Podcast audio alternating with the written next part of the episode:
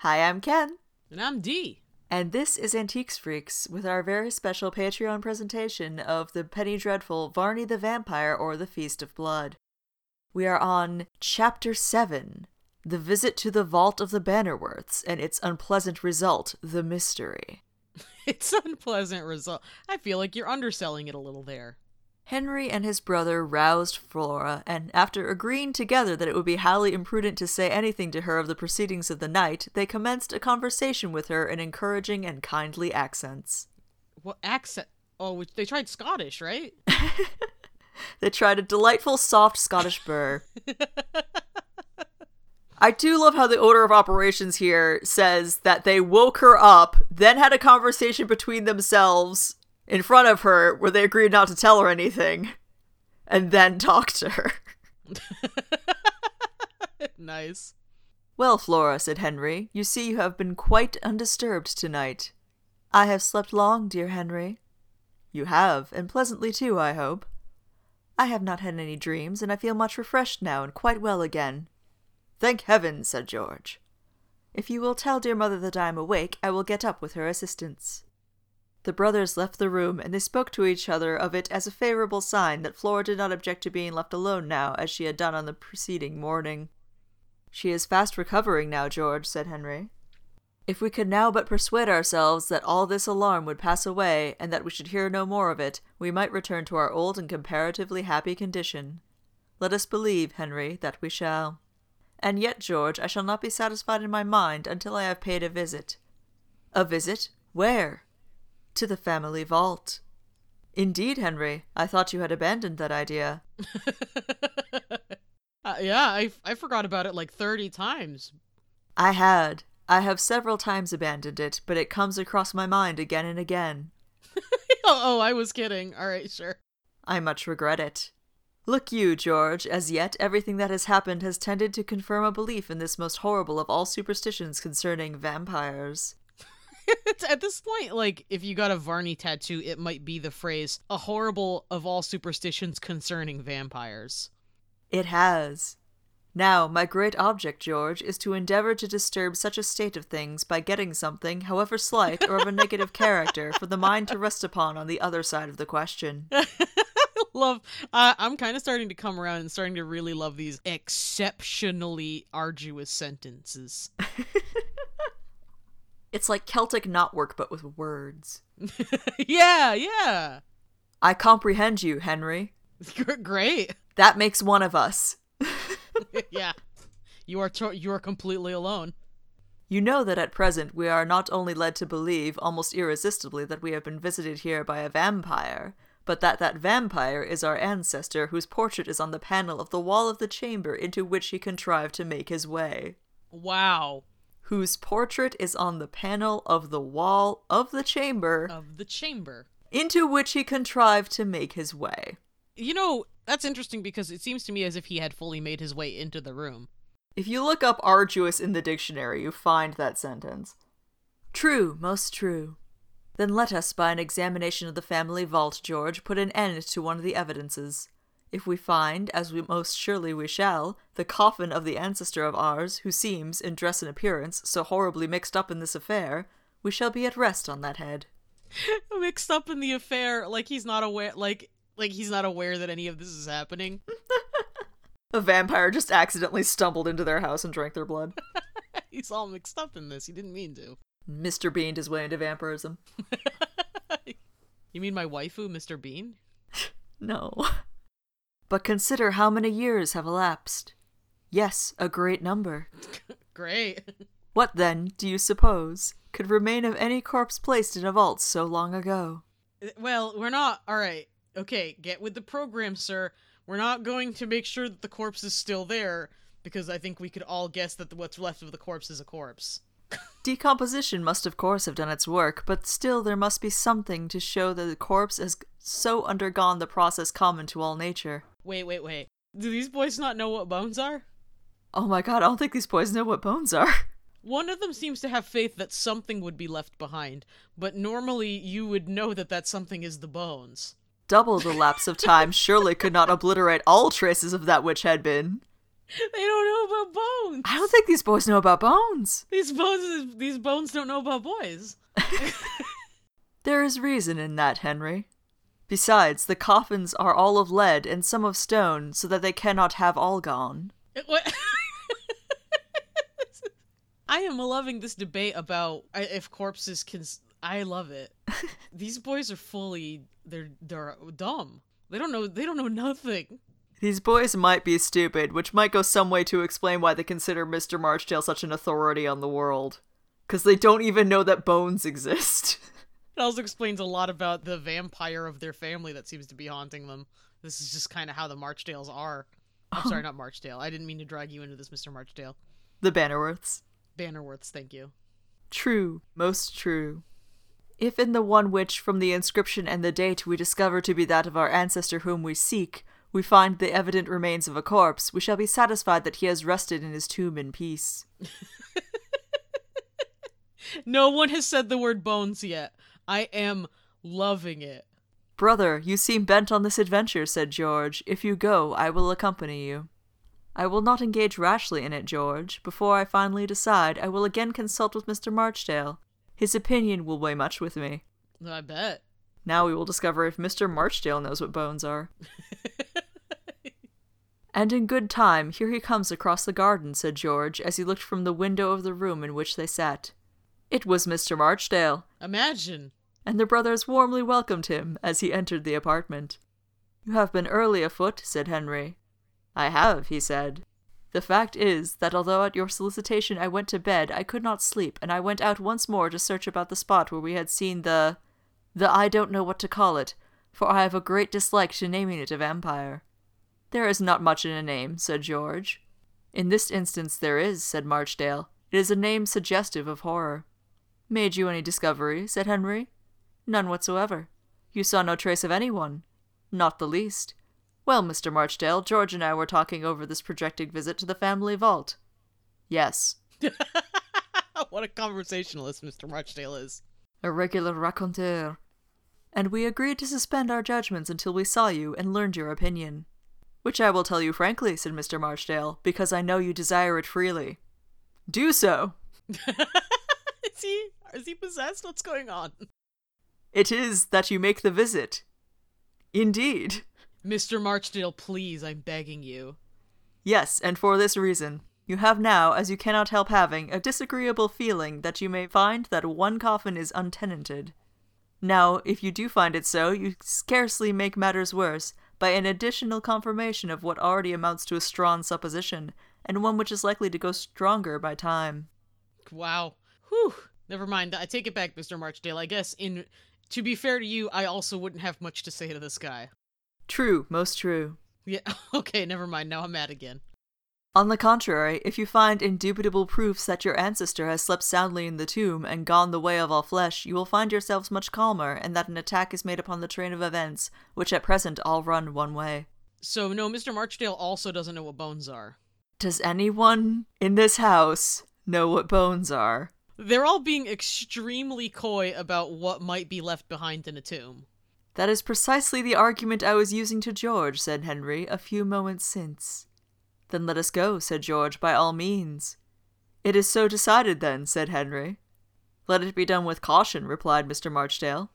If anyone can manage it, of course we can. Wow, where's all this bravado coming from?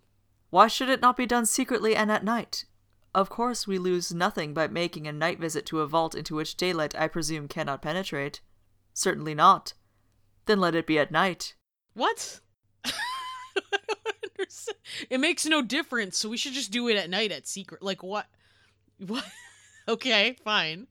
But we shall surely require the concurrence of some of the church authorities. Nay, I do not see that, interposed Mr. Marchdale. It is the vault actually vested in and belonging to yourself you wish to visit, and therefore you have right to visit it in any manner or at any time that may be most suitable to yourself. That is not how crypts work, but okay. But detection in a clandestine visit might produce unpleasant consequences. Okay. The church is old, said George, and we could easily find means of getting into it. There is only one objection that I see just now, and that is that we leave Flora unprotected.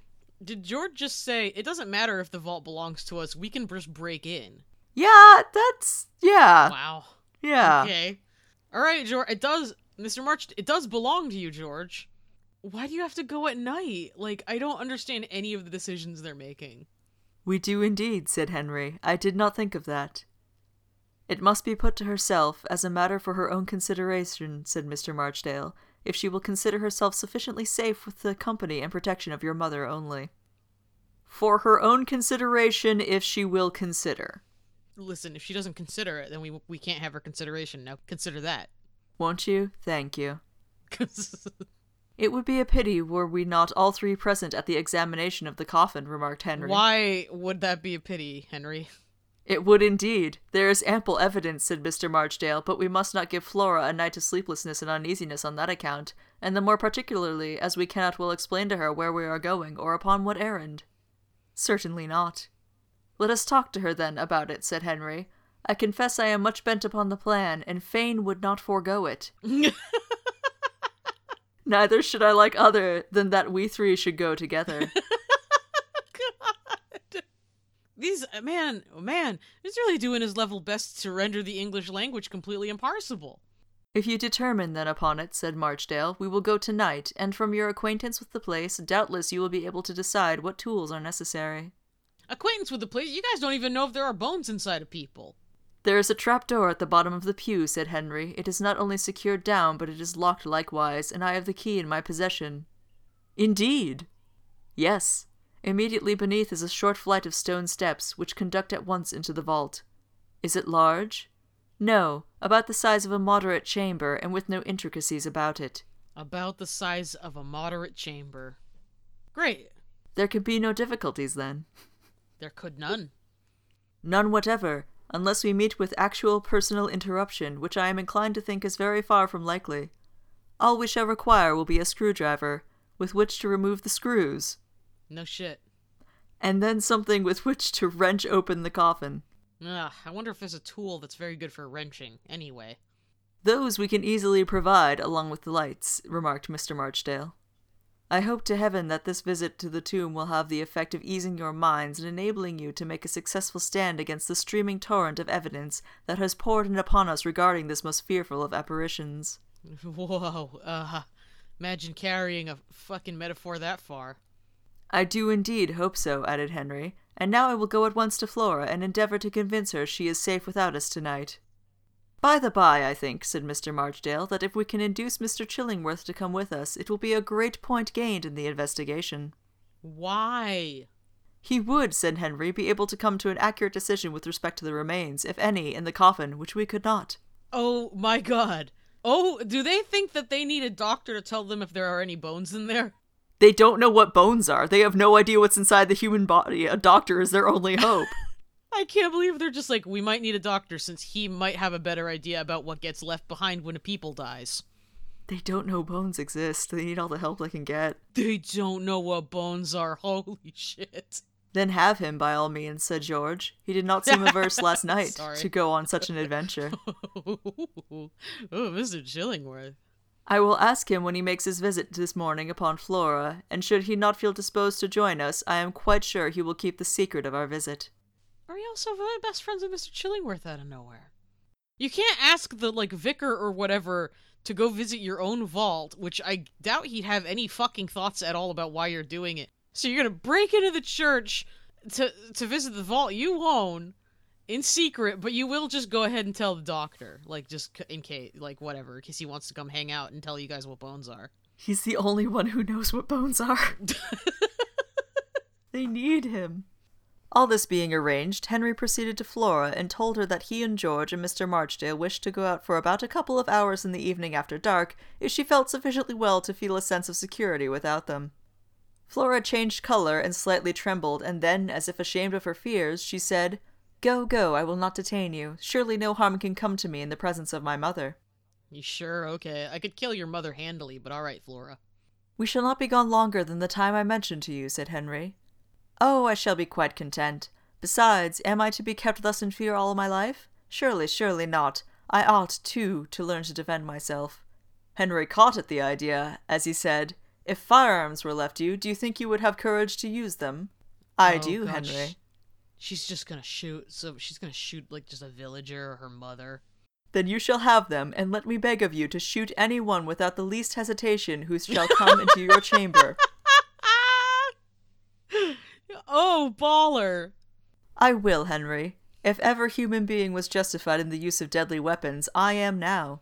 okay, Flora's got fucking full Rambo. Heaven protect me from a repetition of the visit to which I have now once been subjected. Rather, oh, much rather would I die a hundred deaths than suffer what I have suffered. Oh, shut up. Do not allow it, dear Flora, to press too heavily upon your mind in dwelling upon it in conversation. I still entertain a sanguine expectation that something may arise to afford a far less dreadful explanation of what has occurred than what you have put upon it. Be of good cheer, Flora. We shall go one hour after sunset, and return in about two hours from the time at which we leave here, you may be assured. What a cheeky little joke. Yes. Notwithstanding this ready and courageous acquiescence of Flora in the arrangement, Henry was not without his apprehension that when the night should come again, her fears would return with it but he spoke to Mr. Chillingworth upon the subject and got that gentleman's ready consent to accompany him. I really like, it. notwithstanding he was not without. We're gonna fling the negatives where they may go, and hopefully the sentence will come out all right at the end. He promised to meet them at the church porch exactly at nine o'clock, and matters were all arranged, and Henry waited with much eagerness and anxiety now for the coming night, which he hoped would dissipate one of the fearful deductions which his imagination had drawn from recent circumstances. He gave to Flora a pair of pistols of his own, upon which he knew he could depend, and he took good care to load them well, so there could be no likelihood whatever of their missing fire at a critical moment. So there'd be no likelihood whatever of her not shooting herself in the goddamn foot. Now, Flora, he said, I have seen you use firearms when you were much younger than you are now. Why? And therefore I need give you no instructions. What? If any intruder does come and you do fire, be sure you take a good aim and shoot low. okay. I will, Henry, I will, and you will be back in two hours? Most assuredly I will. The day wore on, evening came, and then deepened into night. It turned out to be a cloudy night, and therefore the moon's brilliance was nothing near equal to what it had been on the preceding night. Still, however, it had sufficient power over the vapours that frequently covered it for many minutes together to produce a considerable light effect upon the face of nature, and the night was consequently very far indeed from what might be called a dark one. Whoa. Whoa. All that to say, it was a cloudy night. I'm gonna give that the fucking the fucking Nobel Prize for longest way to say a, like a three word sentence. George, Henry, and Marchdale met in one of the lower rooms of the house previous to starting upon their expedition, and after satisfying themselves that they had with them all the tools that were necessary, inclusive of the same small but well tempered iron crowbar with which Marchdale had, on the night of the visit to the vampire, forced open the door of Flora's chamber, they left the hall and proceeded at a rapid pace toward the church. Wow. I'm glad I know that it was that crowbar. That, that feels really important to the story. That was a 77 word sentence. Wow. Wow. But but surely it's going to become important that we know which crowbar it was, right? Of course. And Flora does not seem much alarmed, said Marchdale, at being left alone. No, replied Henry, she has made up her mind with a strong natural courage which I knew was in her disposition to resist as much as possible the depressing effects of the awful visitation she has endured. Wow. It would have driven some really mad. It would indeed, and her own reason tottered on its throne, but thank heaven she has recovered. And I fervently hoped that through her life, added Marchdale, she may never have such another trial. We will not for a moment believe that such a thing can occur twice. She is one among a thousand. Most young girls would never at all have recovered the fearful shock to the nerves. Not only has she recovered, said Henry, but a spirit, which I am rejoiced to see, because it is one which I will uphold her, of resistance now possesses her. Henry, you interrupted yourself six times in that sentence, Henry. Yes, she actually, I forgot to tell you before, but she actually asked me for arms to resist any second visitation. You much surprise me. Yes, I was surprised as well as pleased myself. I would have left her one of my pistols had I been aware of her having made such a request. Do you know if she can use firearms? Oh, yes, well. Wow, I mean, you know what they say about pretty blonde girls? Everyone wants to give you a pistol. What a pity. I have them both with me. Oh, she is provided. Provided? Yes. I found some pistols which I used to take with me on the continent, and she has them both well loaded, so that if the vampire makes his appearance, he is likely to meet the, the rather warm reception. My French pistols. My vacation pistols. For France. Good God, was it not dangerous? Not at all, I think. Well, you know best, certainly, of course. I hope the vampire may come, and that we may have the pleasure, when we return, of finding him dead. By the by, I, I, bless me, I have forgot to get the materials for lights, which I pledged myself to do. How unfortunate. Walk on slowly, while I run back and get them. Oh, we are too far. Hilloa! cried a man at this moment, some distance in front of them. Oh boy. It is Mr. Chillingsworth, said Henry. Hilloa! cried the worthy doctor again. Is that you, my friend, Henry Bannerworth? It is, cried Henry. Mr. Chillingworth now came up to them and said, I was before my time, so rather than wait at the church porch, which would have exposed me to observation perhaps, I thought it better to walk on and chance meeting with you. You guessed we should come this way? Yes, and so it turns out, really. It is unquestionably your most direct route to the church. I think I will go back, said Mr. Marchdale. Back! exclaimed the doctor. What for? I forgot the means of getting lights. We have candles, but no means of lighting them. this, is, uh, this is thrilling. Oh my god. Are they gonna light the candles? I, I, I oh, on tenterhooks. Make yourselves easy on that score, said Mr. Chillingworth. I am never without some chemical matches of my own manufacture, so that as you have the candles, that can be no bar to our going on at once. That is fortunate, said Henry.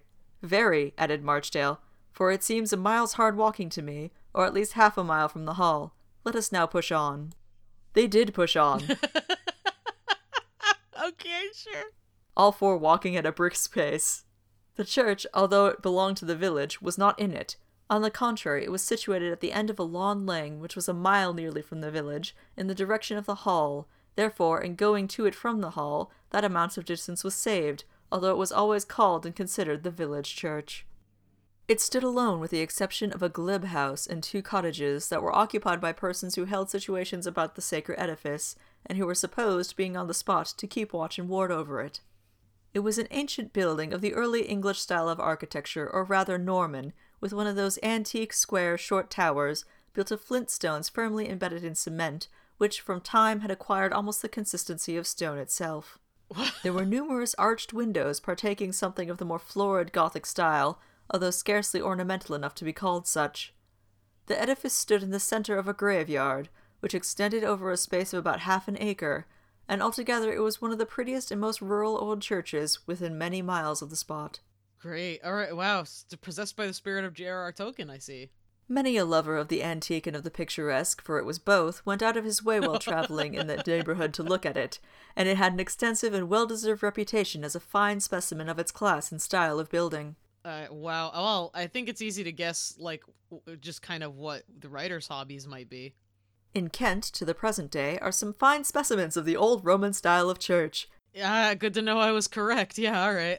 And although they are as rapidly pulled down as the abuse of modern architects and the cupidity of speculators and the vanity of clergymen can possibly encourage in order to erect flimsy Italianized structures in their stead, yet sufficient of them remain dotted over England to interest the traveller. At Whalesden there is a church of this description which will well repay a visit. This, then, was the kind of building into which it was the intention of our four friends to penetrate, not on an unholy or unjustifiable errand, but on one which, proceeding from good and proper motives, it was highly desirable to conduct in as secret a manner as possible. I wonder if this guy is into antique churches. I wonder. The moon was more densely covered by clouds than it had yet been that evening. When they reached the little wicket gate which led into the churchyard, through which was a regularly used thoroughfare.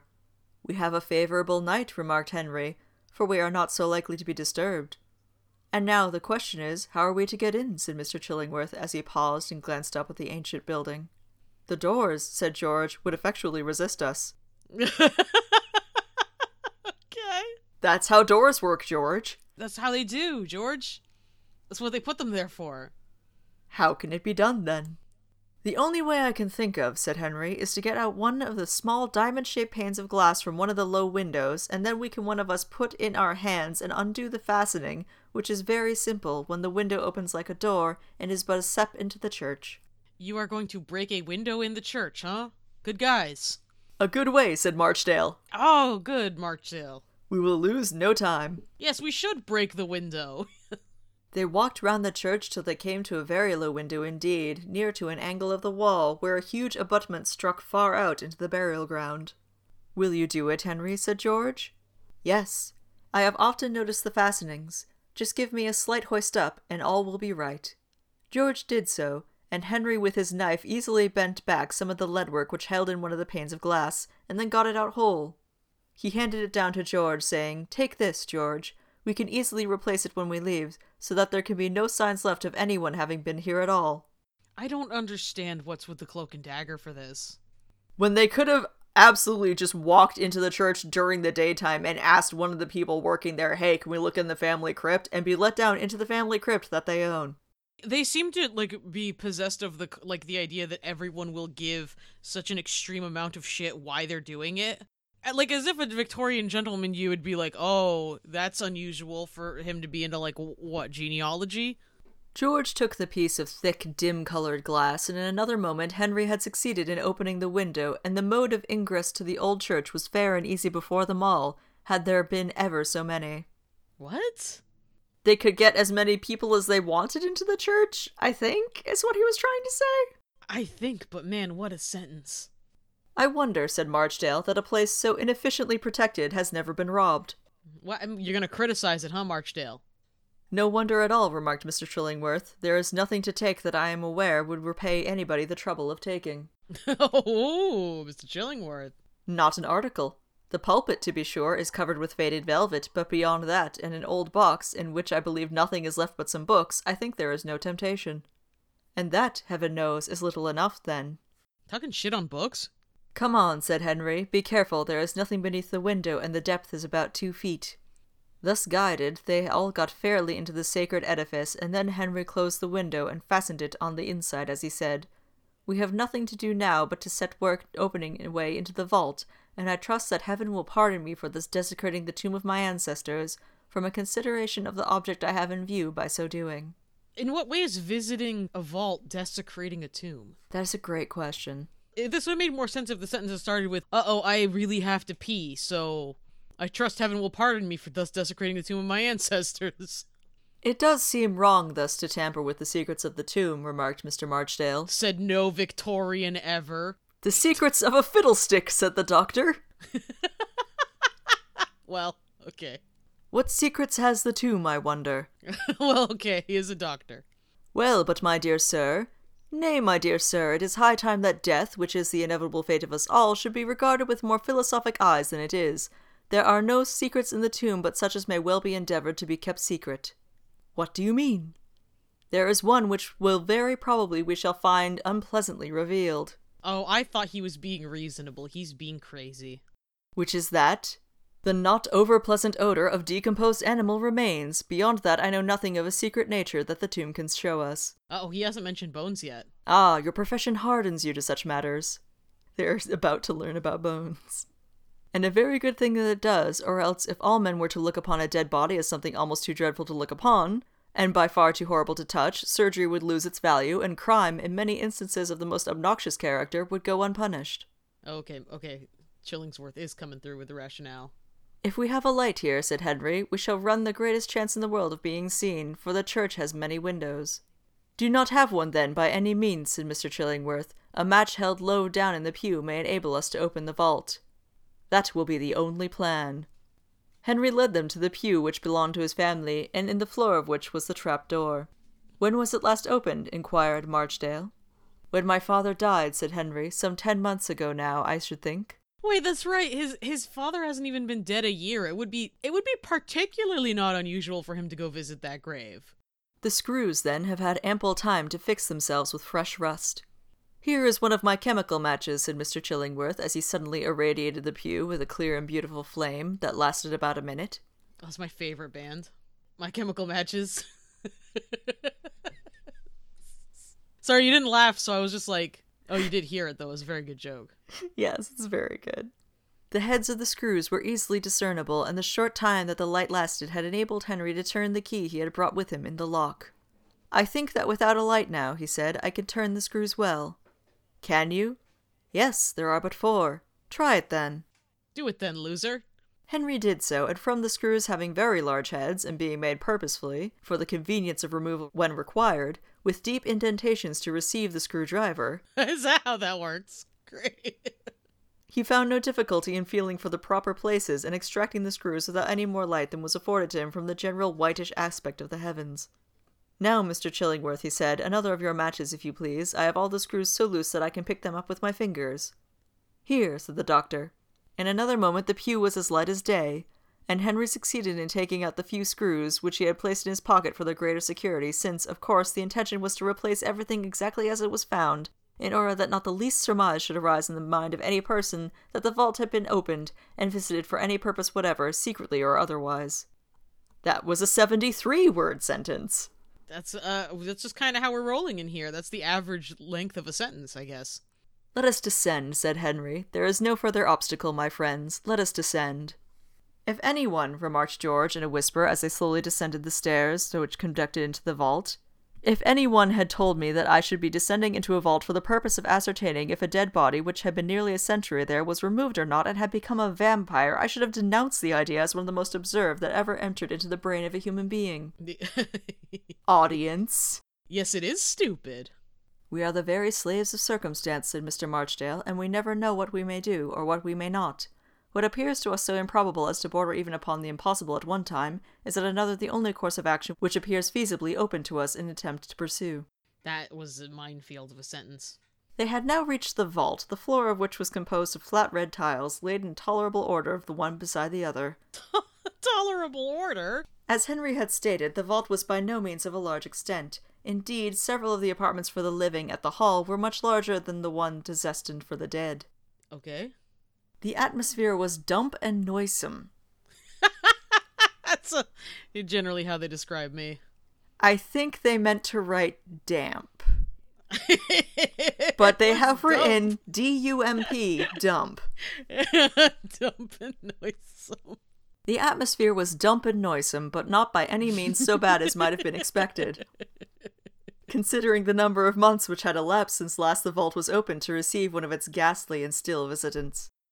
Now for one of your lights, Mr. Chillingworth. You say you have the candles, I think, Marchdale, although you forgot the matches. I have. They are here. Marchdale took from his pocket a parcel which contained several wax candles, and when it was opened, a smaller packet fell to the ground. Why, these are instantaneous matches, said Mr. Chillingworth, as he lifted the small packet up. They are, and what a fruitless journey I should have had back to the hall, said Mr. Marchdale, if you had not been so well provided as you are with the means of getting a light. These matches, which I thought I had not with me, have been, in the hurry of departure, enclosed, you see, with the candles. Truly, I should have hunted for them at home in vain. See, I wouldn't have gotten it, so I'm really glad that that took like roughly seven years to say. Mr. Chillingworth lit the wax candle which was now handed to him by Marchdale, and in another moment the vault from one end of it to the other was quite clearly discernible. And that's where the chapter ends. Okay, so up until now, the chapter titles haven't lied to me. This one lied to me. I did not get to know its horrible result. The horrible result was that the matches were in his pocket the whole time. That that actually is it, huh? That is the horrible result. That's it. That's the horrible result. The horrible result is all like, oh damn, I was gonna go back to try to find these matches, but they were here the whole time. Womp. Womp. So, Dee, what do you think they're going to find in the vault? I cannot be sure. It seems as if it's pretty unclear what gets left of a person after being in a grave for a long time. Will they ever find out what bones are? Well, I mean, they're gonna open it, so I think they're gonna. Well, I don't know, but if it's gone, They might never know what bones are. oh my god, if the if the vampire's gone, they'll never know what a bones is. Well, thank you everyone for joining us for Chapter 7 of Varney the Vampire. And thank you for supporting the podcast through Patreon. We do hope you will join us for Chapter 8 The Coffin, The Absence of the Dead, The Mysterious Circumstance, and the Consternation of George. Spoiler warning, I suppose. Au revoir! Goodbye.